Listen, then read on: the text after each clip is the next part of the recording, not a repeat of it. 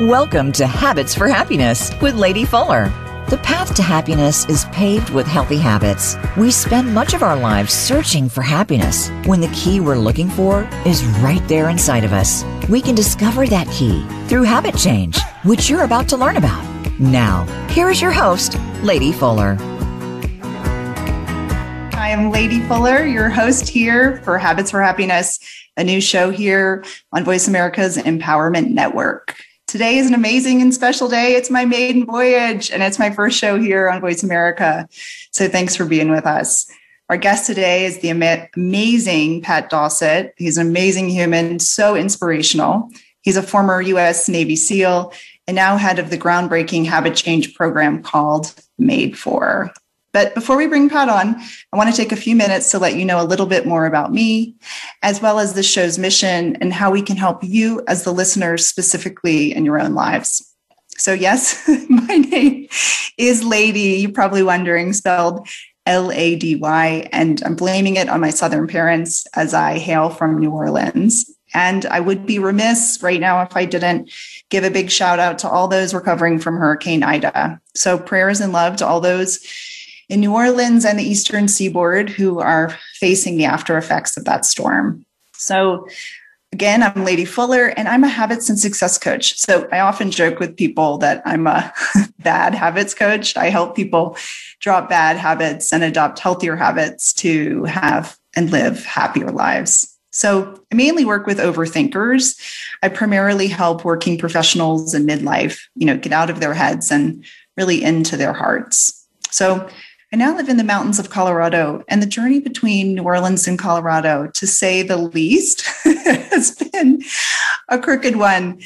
I am a recovering entrepreneur. For those of you who've ever started small businesses, you might resonate with that. I've started quite a few businesses. I've sold some and I've closed some.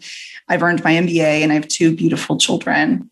So, how did I become a coach? I got to a point in my life in my early 40s where I had checked all the boxes in the outside world that I thought would bring me fulfillment and happiness. But I found myself in my early 40s, you know, deeply, deeply unhappy.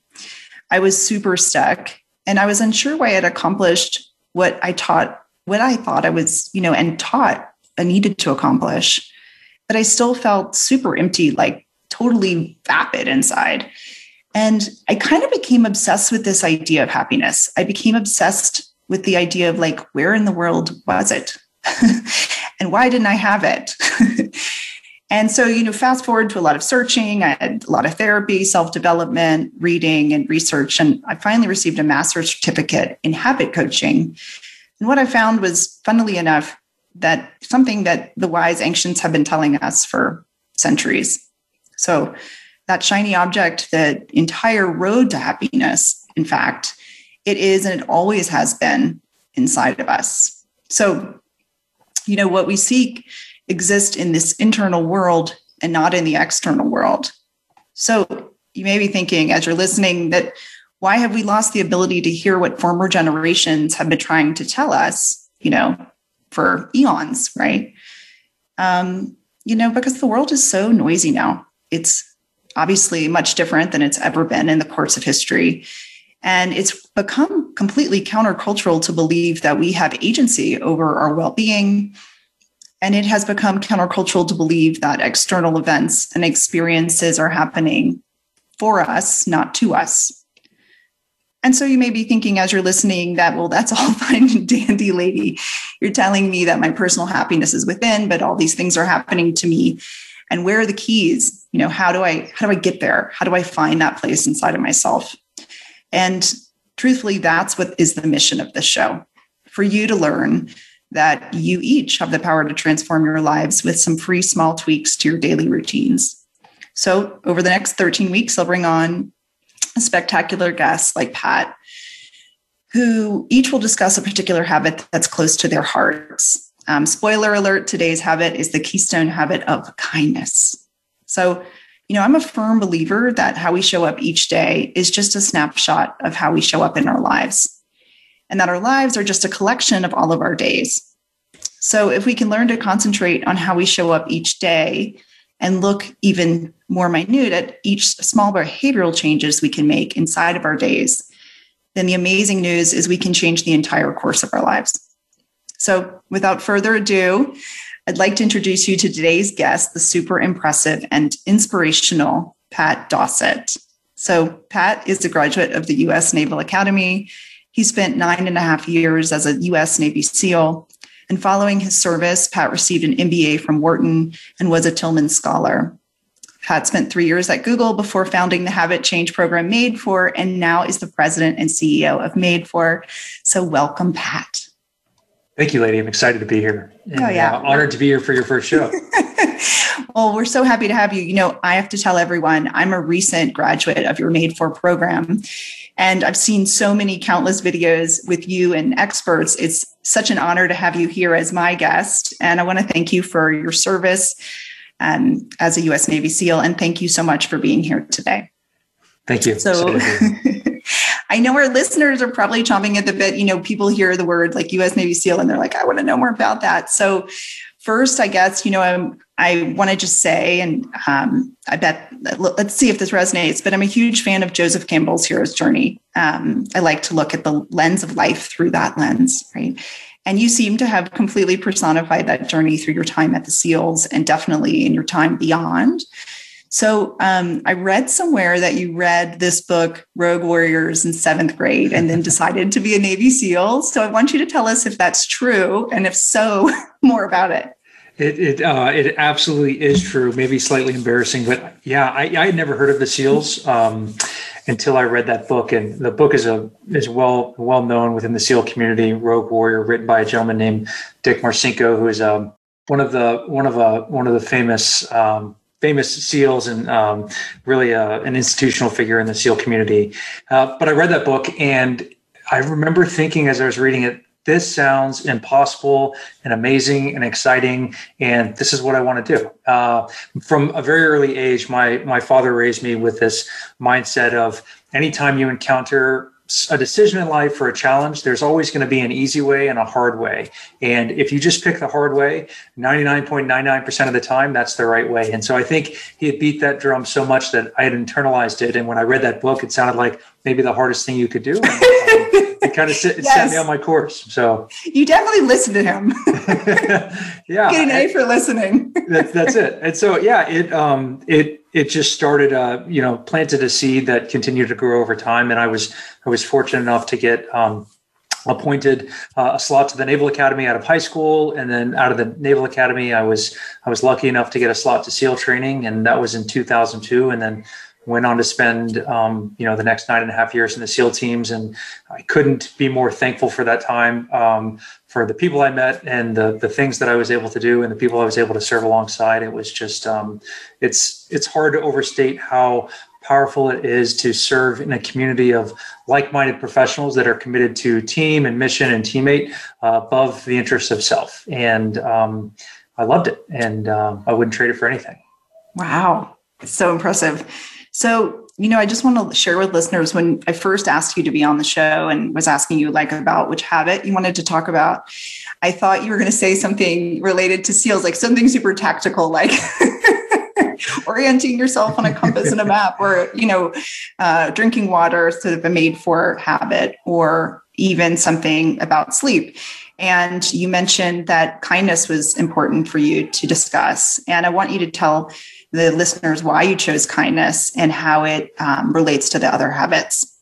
Yeah, um, such such a great question. So I think oftentimes when we think of habits, we're thinking about like what is that perfect combination of you know these high performers do this and this person does that and i just need the right collection of habits and then i too will be a high performer and i think um, almost even upstream of habits is, is mindset. And that's something that we talk a lot about at Made For, right? And so, what is the orientation or the disposition that you have that um, is reflexive? It, it determines how you meet challenge, how you meet the day, how you make connections, how you respond in real time to uh, the circumstances that you find yourself in. And when I think about that, kindness is one of those mindsets that if you can take some deliberate steps to make a reflexive part of how you're showing up, it affects everything else. And so mm. kindness, whether that's that's focused externally to how you're engaging with others, or if it's focused internally on how can you be your own best teammate and be kind to yourself. Um, I just think it is such a powerful thing and something that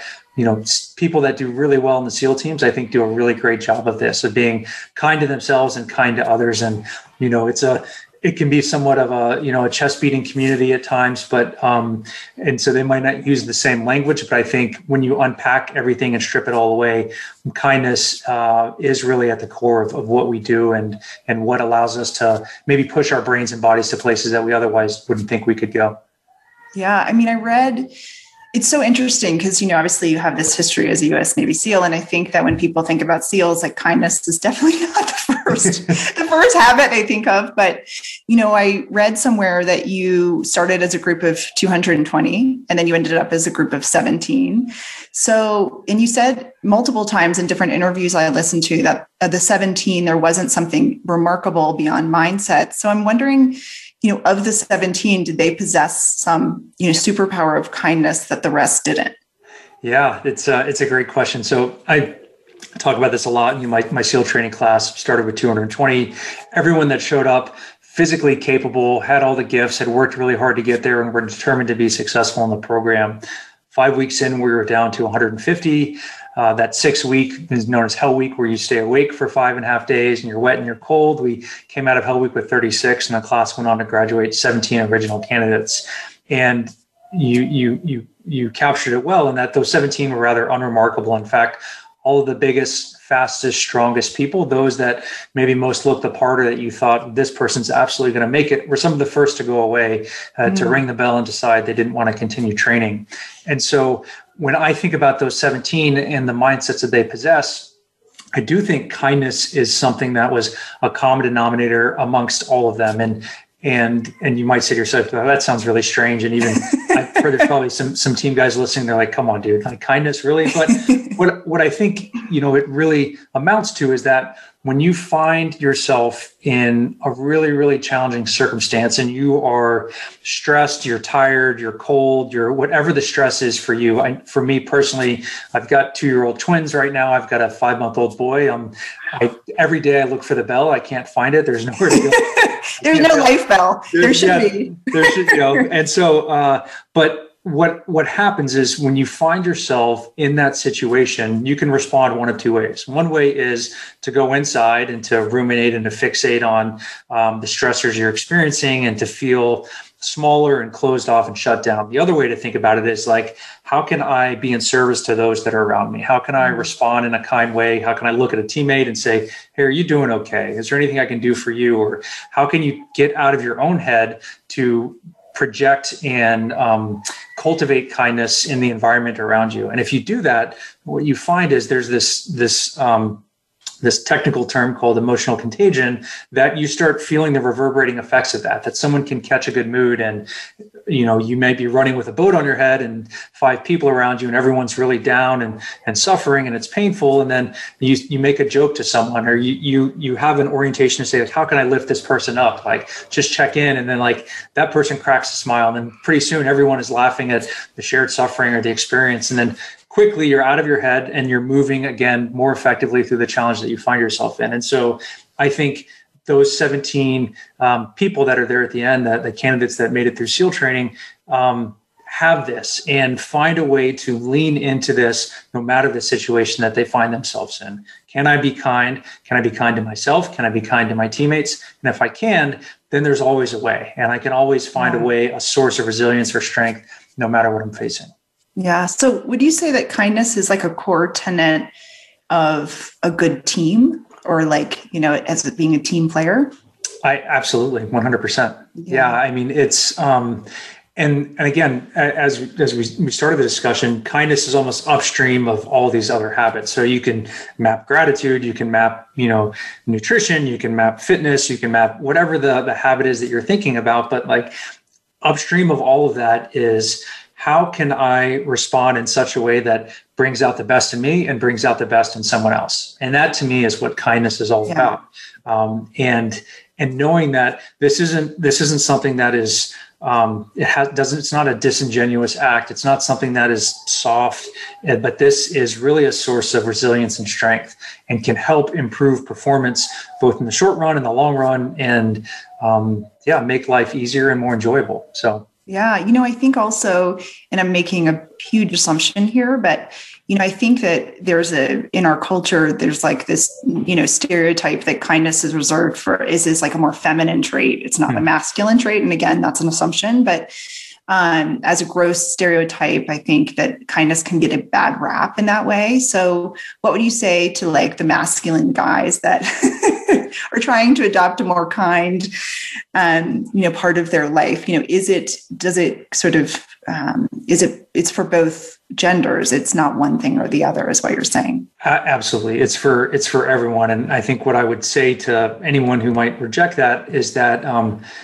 life doesn't have to be so hard like it doesn't have to be so much of a grind and a struggle and we can be driven by fear and self-doubt and judgment and be our own like harshest critic and, and that'll get us to a point um, but we can go much further if we're starting from a place of kindness again both to ourselves and to the people around us um, yeah. very quickly you find that uh, you enlist everyone around you to help you achieve what it is that you want to achieve just by having this small little adjustment uh, in the way that you're engaging people and you know, we we talk a lot about this uh, at Made for um, that with our program, it's not if but when. At some point, you're going to experience a setback, you're going to go off track, or you're going to you know miss a rung on the on the Made for ladder, and that's okay right? And what we don't want to have happen is that this concept of perfection uh, be, is the thing that prohibits us to have progress and to find ultimately find success. And so, what we encourage our members to do is when you find that you've missed something, don't be hard on yourself. Be kind to yourself. Be your own best teammate. Extend yourself a little bit of grace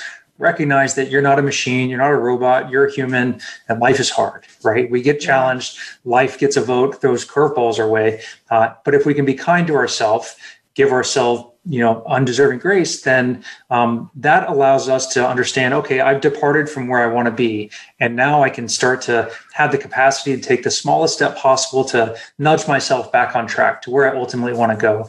And that's a really powerful uh, it's a really powerful shift to make for both for our members but for anyone and uh, i think kindness is at the source of it. Yeah so it's resonating for me because i have a lot of clients who struggle with the inner critic, which is what you're describing. Like, you know, they go off course, they're trying to diet or improve their lives, and, you know, they tend to really beat themselves up. So, what advice would you have for people that have this sort of like inner critic that just won't, you know, for lack of a better term, shut up in their heads that's very unkind to them? You know, I'm a big, yeah. I'm a big fan of um, Kristin Neff, who's like the self compassion guru. And she always says, like, if you met the voice in your head, you'd be like, go away. Do not want to be friends with you.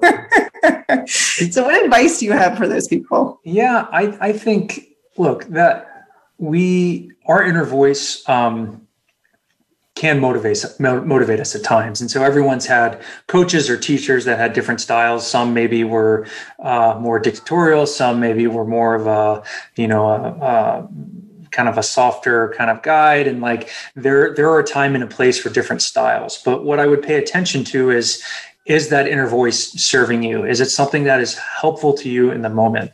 Is it helping you think about the bigger thing that you care about? Like, oh, um, I, you know, ultimately want to be in a place where I'm really close with my family, and and is that voice telling you like, hey, the thing that I'm doing right now is not bringing me close to that? So is it helping you be more intentional and aware of the bigger things that drive you and the things that matter most to you?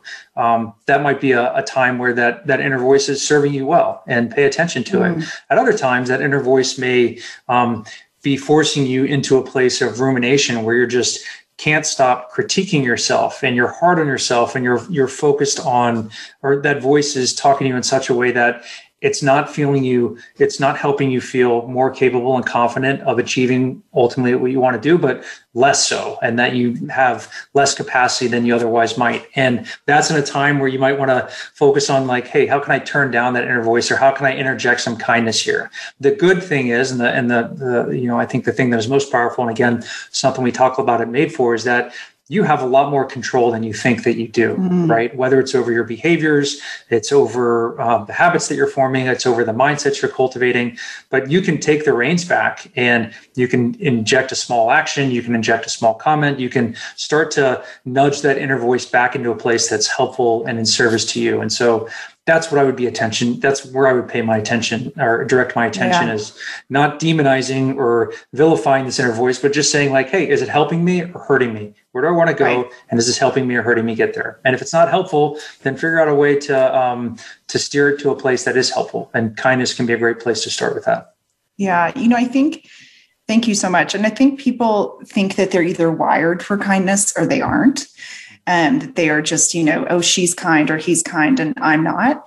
Um, and you talk a lot in your Made for program about this concept of neuroplasticity and growth mindset and um, the beautiful book by Carol Dweck. And I, I wonder, you know, is kindness something that can be learned? And if so, how?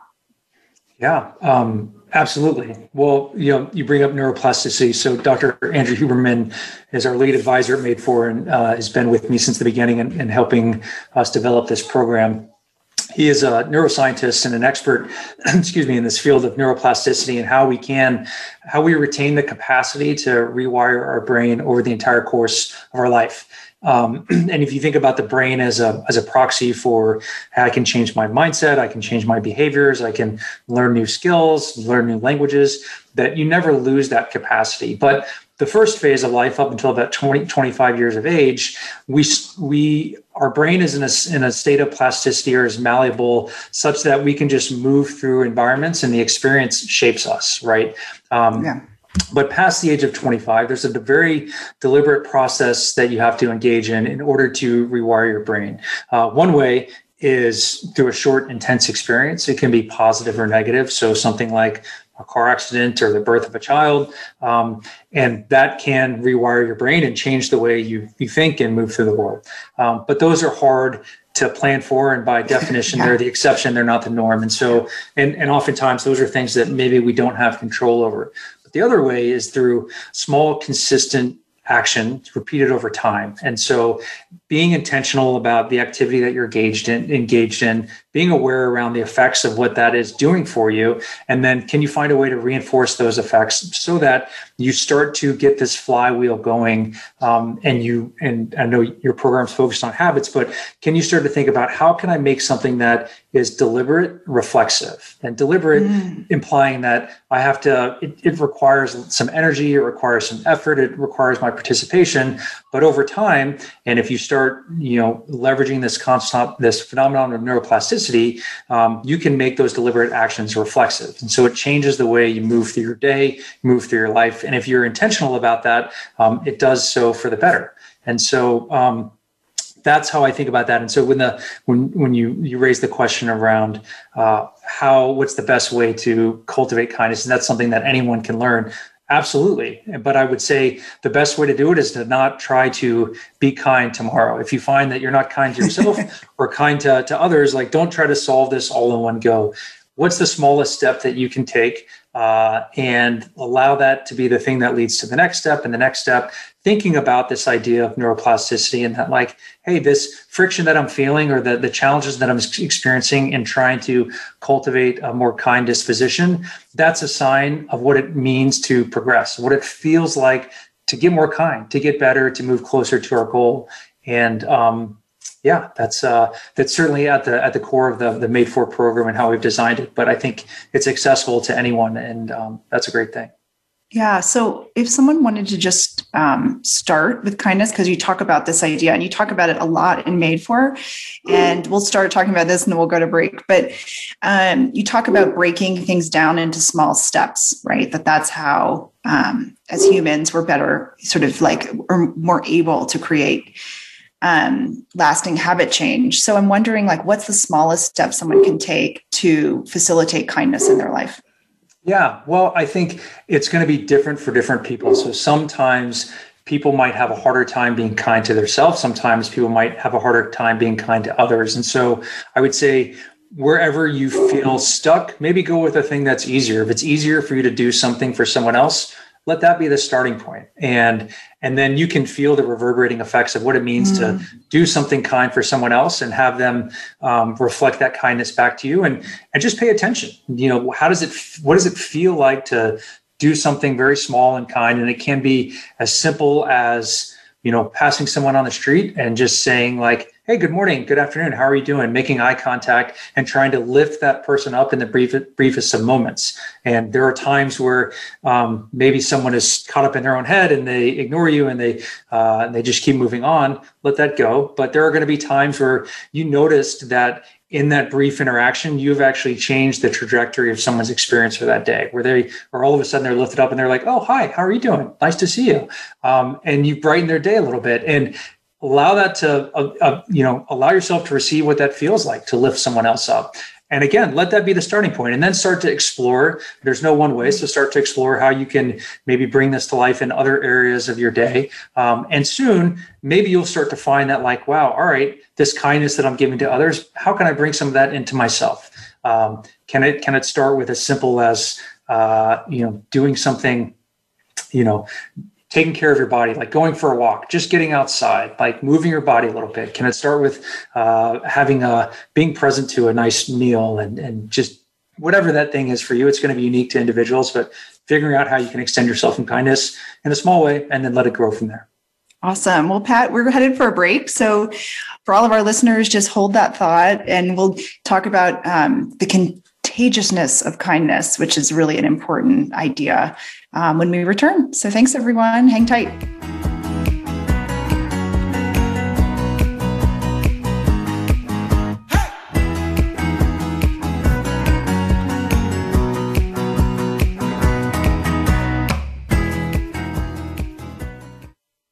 Become our friend on Facebook. Post your thoughts about our shows and network on our timeline. Visit facebook.com forward slash voice America. Try out a free coaching session with your host, Lady Fuller, to learn more about her individualized and corporate coaching programs. Learn to drop bad habits and pick up healthier habits to live a healthier life. Email her at lady at happinessmba.com. That's L A D Y at happinessmba.com. Or check out our coaching business at habits, the letter 4, happiness.com. Want to reward clients, customers, or employees with a gift that will blow their socks off? We at International Gifting Company have your next corporate event covered. We carry 250 personalized gifts for on site incentive events. Or we can create virtual gift boxes your employees and clients can receive at home. Contact us today for a quick and free proposal. We love to wow! Contact info at intlgiftingco.com or check out our webpage at intlgiftingco.com. It's your world. Motivate, change, succeed. VoiceAmericaEmpowerment.com.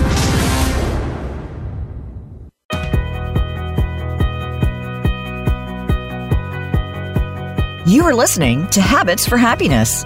To reach the show today, call in to 1 888 346 9141. That's 1 888 346 9141. Now, back to our program. Here again is Lady Fuller. And we're back. Thanks everyone for hanging in there during the break. We're here with Pat Dossett, the amazing and inspirational CEO of Made For, the groundbreaking habit change program. So, we were talking about when we put a pin in it, you know, this idea of kindness. And I'm really curious, sort of, if you could tell us, sort of, is kindness contagious and your thoughts on that? 100%. And I think, you know, it's not unique to kindness. I think um, all emotions are contagious. And so there's this, I, I mentioned it earlier, but emotional contagion, this, mm. this idea that you can catch another person's mood.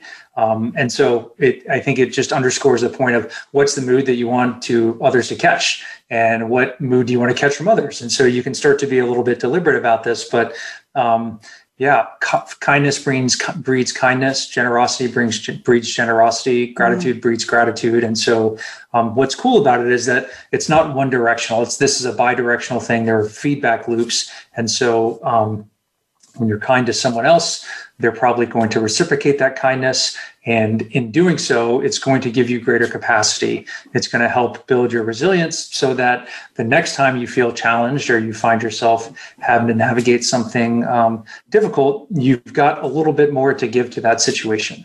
And um, the effects of that over time um, can be pretty transformational. So, yeah. So, you know, I, one of the things, just sort of like switch, switching gears here for a second, is um, you know, in the workplace. So, a lot of people that are listening obviously work in workforces, and um, you know, how is kindness? Uh, you know, tell us a little bit about your thoughts on kindness in leadership, and also kindness in the workplace as sort of a secondary piece of that. Yeah. Well, I've had the good fortune of serving under a number of amazing leaders, both in the military and outside of the military. And I think that um, my favorite leaders and the most effective leaders that I've seen have always drawn their um, have always been servant leaders. So leaders that have put the mission and the people on the team, uh, whether it's the company uh, or the organization they're in, ahead of their own interest. And so if you if you have this mindset of how can I be in service to the people around me and how can I bring out the best in the people around me, um, good things happen, right? Mm. And so mm. this a servant leader is someone that and and this has been been, been talked about a lot uh, by this point, but it's something that I think is is is someone that is is really really effective and they draw their their base of power not from um, their position or from their you know their authority but rather from you know a, a, referent power base or an expert power base that like hey i care about you and i want to bring out the best in you and because of that people want to follow that person and they want to do the best for that person and ultimately everyone is able to do the best for the mission or whatever the objective is at hand and so i think where people go wrong sometimes is they find themselves in a position of power and they have the presumption that like well, mm. I'm in a leadership position, I have to know everything, and people are expecting me to have all the answers and to tell them exactly what to do and to give them the right, uh, you know, the, the right answer at all times, and that's just not true, right? Where I, I I'm never in a room where I'm the smartest person, uh, nor is anyone else. The collective wisdom of everyone around you is that's the real job of a leader. Is how can you harness that, leverage that, and bring that out to to maximum effect and if you're kind, uh, then that puts you in a place of you're more likely to be, I think, a servant leader and uh, and to take steps accordingly. And I think ultimately it makes everyone more effective. Yeah. So you know, in the workplace, it just dawns on me that you know people that want to get promotions, it's sort of like you know the way that the U.S. can be is that we're sort of a dog eat dog world, and you know you have to be really uber competitive. So I'm wondering, what is the relationship between competition and kindness? Mm-hmm. Um, well, I think, look, there are some work environments are better than others. And so I think it, it all goes back to what's the what's the time horizon uh, that you're looking to achieve your maximum effect and so if you're an organization that is focused on quarterly returns and you don't care about your people and you are you want to foster an environment of extreme competition and pressure then um, you're probably going to get some performance in the short run out of people. But that performance is going to come at a cost. Eventually you're going to break your people. They're going to you're going to create a culture that's uh, toxic where people don't work together. They work uh, independent of one another and they work against one another. And ultimately in doing so they're working against the long-term interests of the company.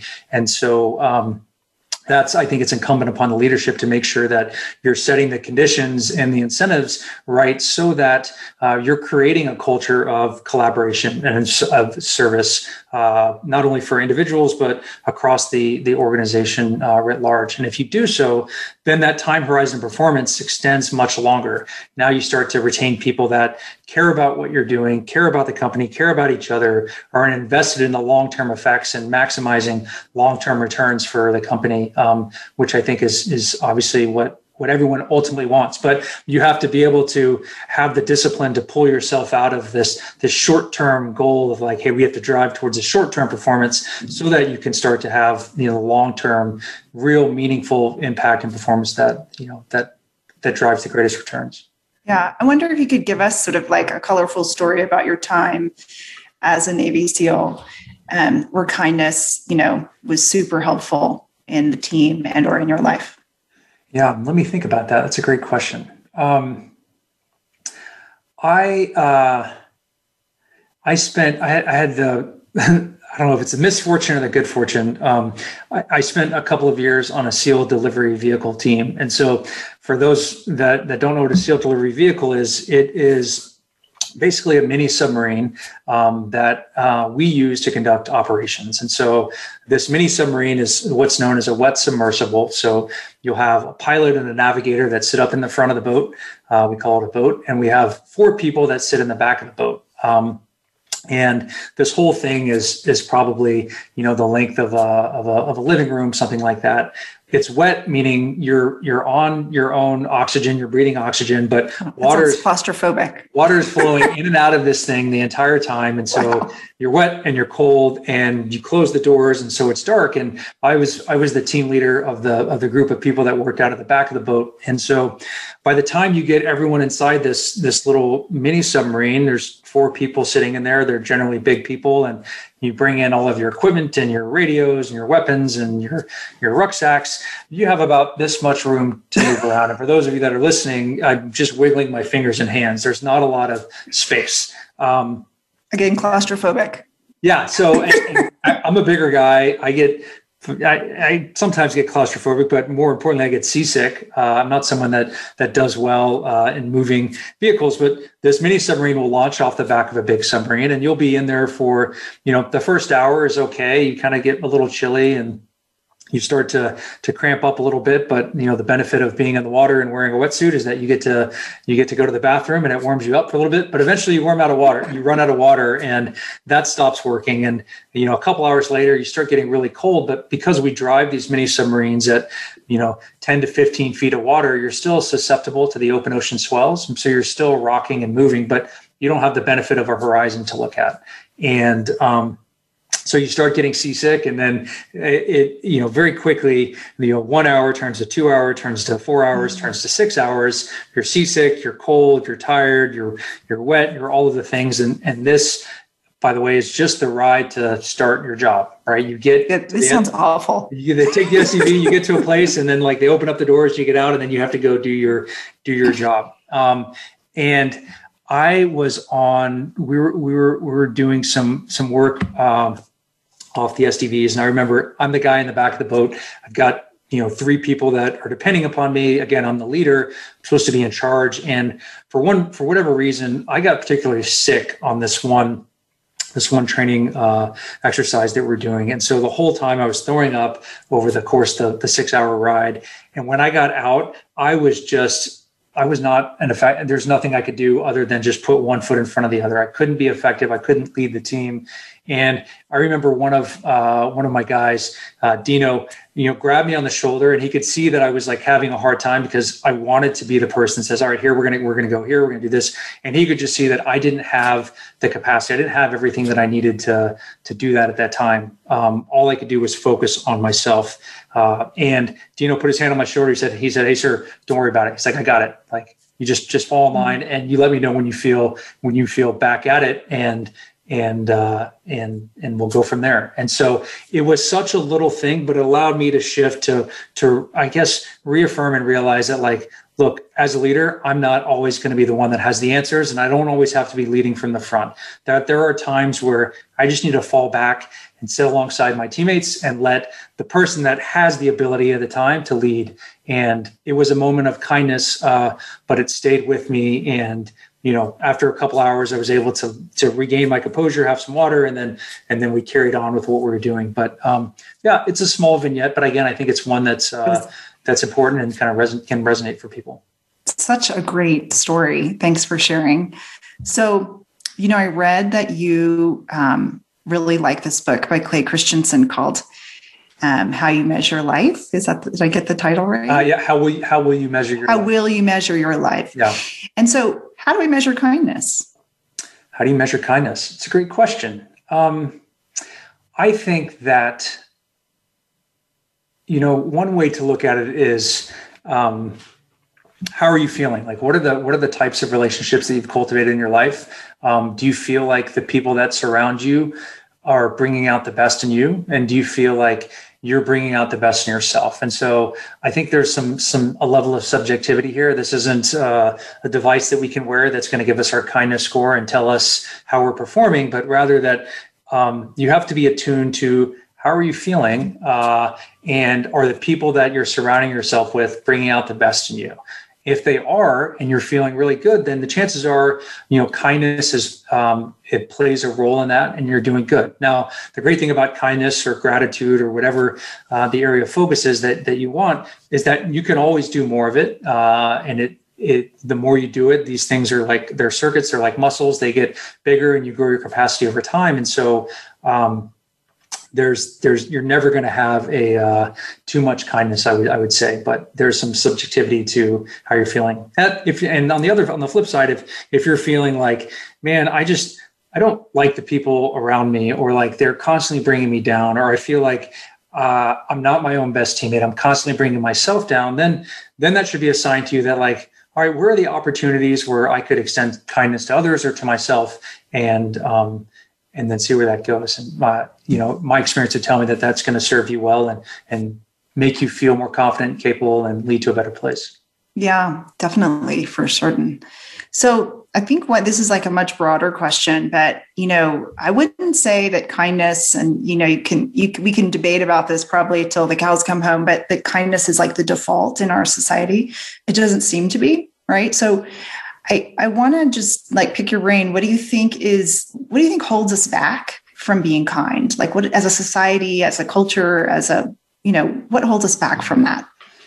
Yeah, man, that's a, that's a big question. Um, it's what? one that I'm sure we could debate forever. That's a whole nother episode, but it's so interesting. Like if we can tackle like the obstacle or what we perceive as the obstacle, then we can unleash this sort of like you know, as you described, like this bucket that never empties of this ability to be kind. Yeah, I think um, I, have talked about this before, but I think this idea of inertia versus momentum has a role to play. And so, uh, inertia is is us getting carried through our life. It's our day. Mm-hmm. It's us just getting pulled through, you know, whether it's work demands or you know personal demands or just going through the routine and having everything just happened to us right? Like mm. uh, we're not we don't have agency or control over what we're experiencing. That's what inertia feels like.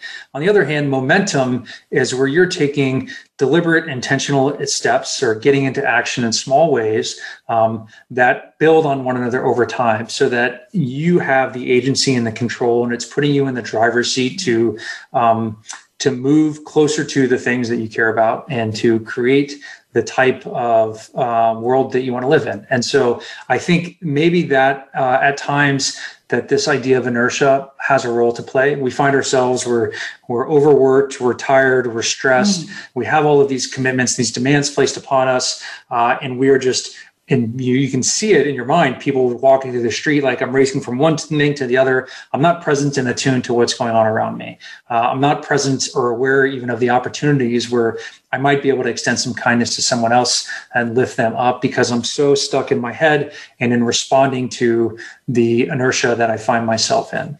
Um, and so I think where we can just induce a little bit more of awareness and this idea of momentum uh, and and help people understand that they have more control than they think that they do, and that if you mm. can exert control even in the smallest of ways, that over time that is going to help serve to build your momentum, and you can guide momentum in whatever direction you want uh, to whatever effect you want. So that's how I think about it. It's something certainly that we work uh, very closely with at Made For and, and, and this concept and, and helping people establish positive momentum in their lives. Yeah, I love this idea of inertia momentum. I mean, I talked about that in the opener, right? Like these ancients have been telling us that we have agency over well-being for, you know, centuries. And we've sort of lost it in the you know craziness of our freneticness of our daily routines. So it's an important lesson to come back to. So on that note i'm going to zoom out just like one more concentric circle and then we can talk about made for because it's so exciting. And um, as i mentioned i am a graduate of made for. Um, it was pivotal in my life so thank you so much for putting this program together. And i guess what we just want to ask if you could tell us you know why it was important to go from this from being a US Navy SEAL, you obviously were at Google and there was some other things going on but then you became what made you start a self-development program focus primarily what i'm interested in is and i think people are interested in is habit change. Like why why habit change um, as you're sort of in your hero's journey as your give back? Yeah um, great question. Well i think it starts um, i think you know it it comes out of uh, of the experiences that I've, I've been fortunate to to have in my life. One of the things that I don't I don't care how long you're in the military for or you're in a service organization for, if you're in it long enough, at some point in time, service becomes part of the fabric of who you are.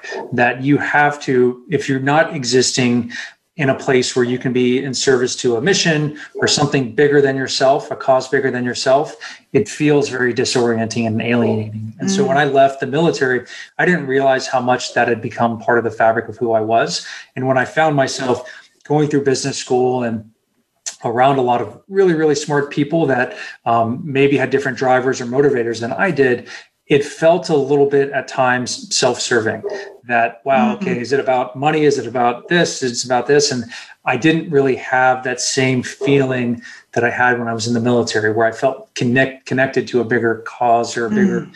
purpose. And so i was looking for that. Um, i was fortunate enough to while i was going through graduate school to be introduced to the field of positive psychology by um, a woman named Dr. Angela Duckworth.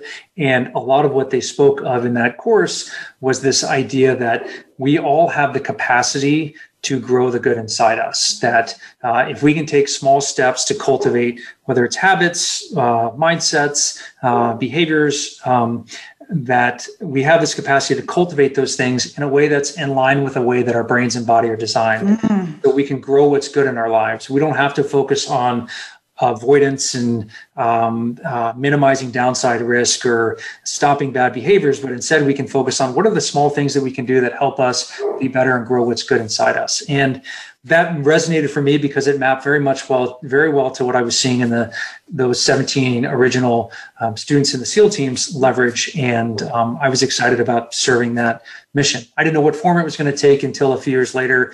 Uh, I was with my co-founder Blake Mycoskie, and we started talking about this idea of, wouldn't it be cool if we could help others recognize the good they have inside themselves, and if we could help individuals show up better for themselves in their own lives and the compounding effects of that are that they're going to make everyone else around them better too. And that mm. seemed to be a worthy mission to serve and, and why i started working on made for.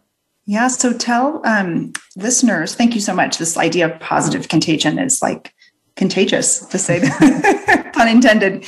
But um, i love it and i'd love for you to be able to share with listeners how they can sign up for Made for, what, a little bit more about what Made for is, the different types of programs. I know you guys are launching a new um, program also, and you know where they can find more information.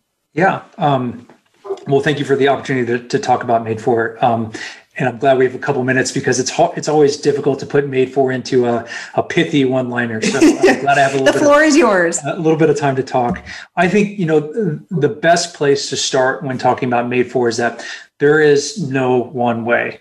There's no one morning routine, one evening routine, one set of habits uh, that will help everyone be better. Um, there, we all have unique circumstances, unique challenges that we're facing. We all have unique values and unique visions for the future.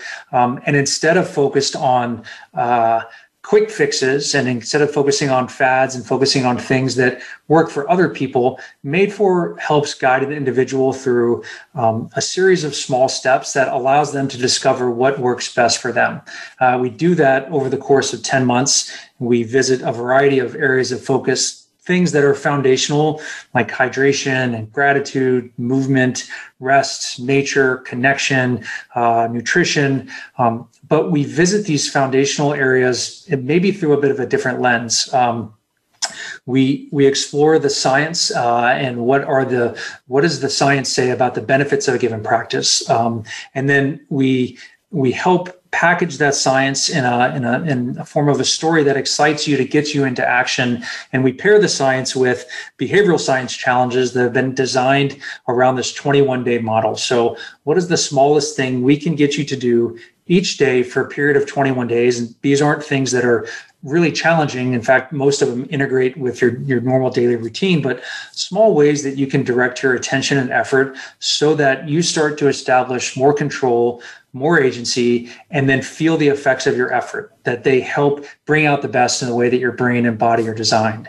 Uh, we deliver this whole program. I built it again alongside Dr. Andrew Huberman and John Ratey and Ruth Benca and Sam Ratara, people that are just brilliant minds. Um, in these scientific disciplines, whether from the National Institute of Mental Health or Stanford or Harvard, or um, they come from from a wide variety of fields. But we worked with them to put this program together to make sure that what we were delivering, every small step that we delivered was going to have a positive effect on an individual. Um, but they were all going to be mapped uh, back to this idea of what is the best way to change the brain at any stage of life, mm-hmm. right? And again, the brain as a proxy for your mindsets, for your behaviors. Uh, when you feel maybe you're in a place that, like, you know, I've tried to do this or I've tried to get that and I wasn't successful and I'm never going to be successful and I just can't seem to get to where I want to be Made for is the perfect solution for you because we make it easy, accessible, interesting, and there's there's no fluff at Made for. There's there's it's all backed in science and it's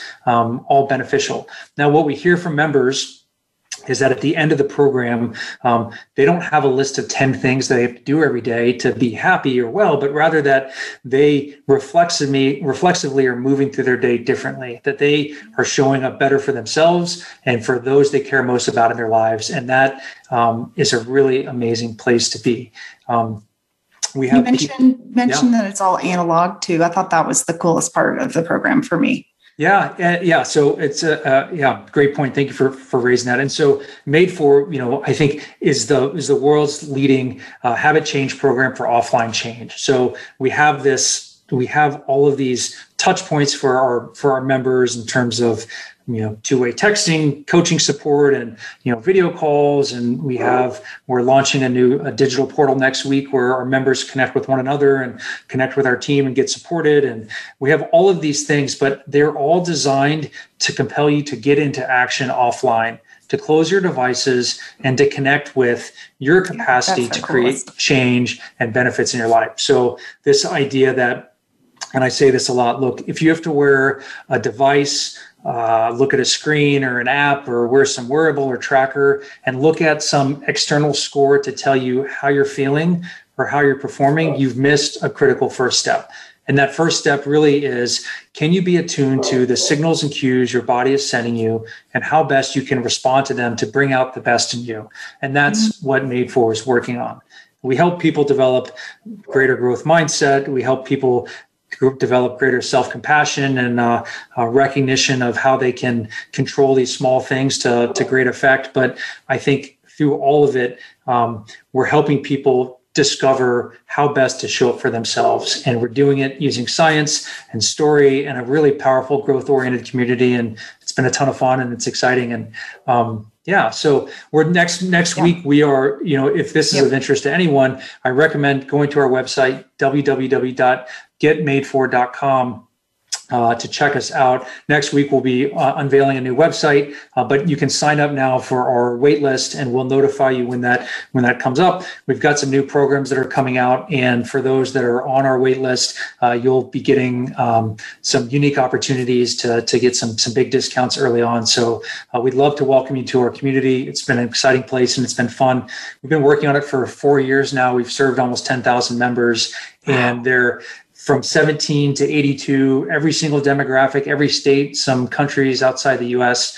And uh, it's it's been exciting, and we're. Uh, I think the, the the funnest part for the team and myself and for Andrew is is seeing individuals um, turn the light on inside themselves. That all of a sudden they're like more capable, more confident, more connected, and growing closer to the things that matter most to them. And um, it's been wow. a, it's been a fun mission to serve wow turning other people's lights on what a what an honor and an amazing um, part of your journey. So thank you, Pat, so much today for sharing with us.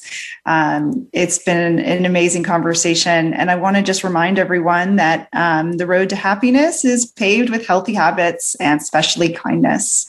So please listen next week, next week for another riveting conversation on a powerful habit that can change your life. Thanks everyone for listening today. Thank you, lady.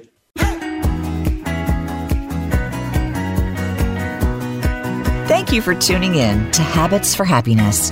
Please join Lady Fuller for another edition of the program next Friday morning at 11 a.m. Eastern Time and 8 a.m. Pacific Time on the Voice America Empowerment Channel. This week, discover how to find your new happy place.